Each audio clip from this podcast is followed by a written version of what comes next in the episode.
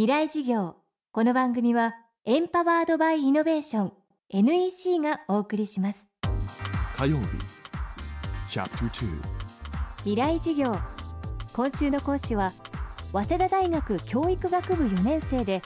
国際教育支援 NPO e-Education 代表の最初敦義さんです。東京都足立区出身の24歳。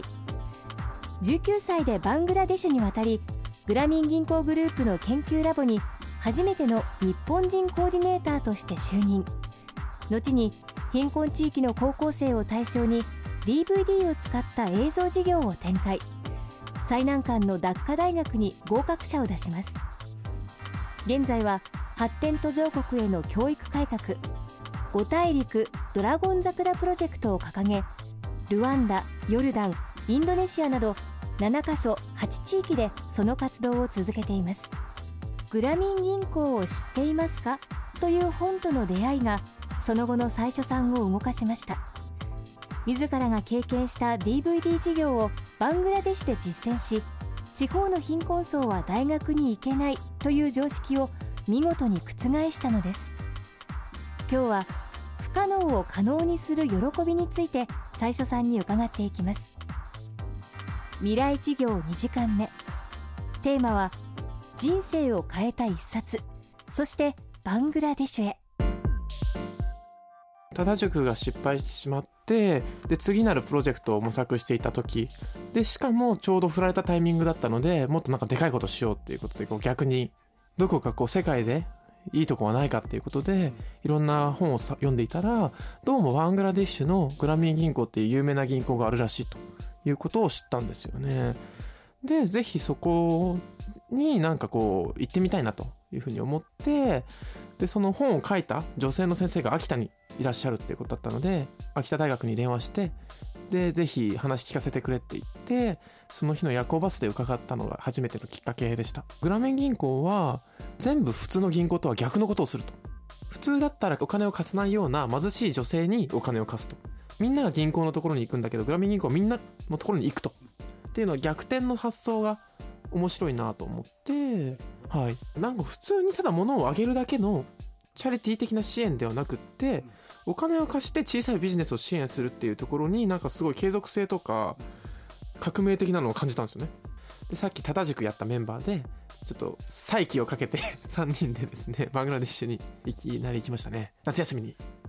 最初さんはその後もバングラデシュに足を運び、グラミン銀行のインターンに採用され、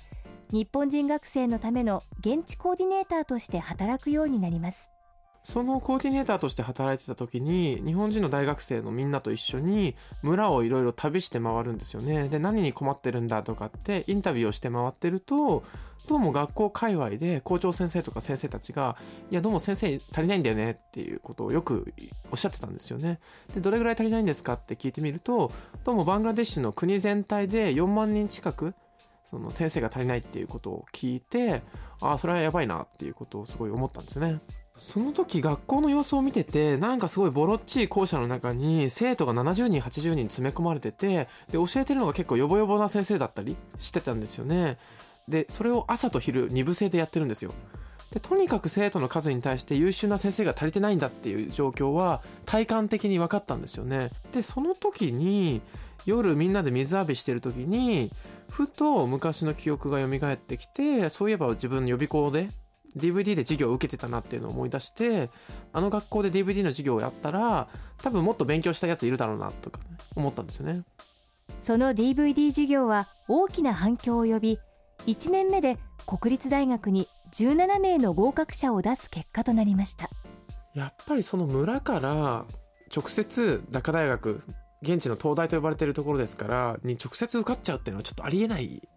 ハムチャー村っていうところでやったので、ハムチャー村の奇跡っていうふうに言われました。とにかく嬉しかったってのはやっぱり一番ですよね。ただのアイディアから始まった出来事がすごいささやかなんですけども変化を起こしたっていうことで、非常に嬉しかったっていうのが一番でしたね。地球一周およそ100分、高度700キロから地球の水循環を観測し、気象予報や農業などに役立つ衛星しずく、 NEC は確かな技術で支えています。この星の今を知り未来につなぐ NEC の宇宙ソリューション NEC 未来事業。この番組はエンパワードバイイノベーション NEC がお送りしました。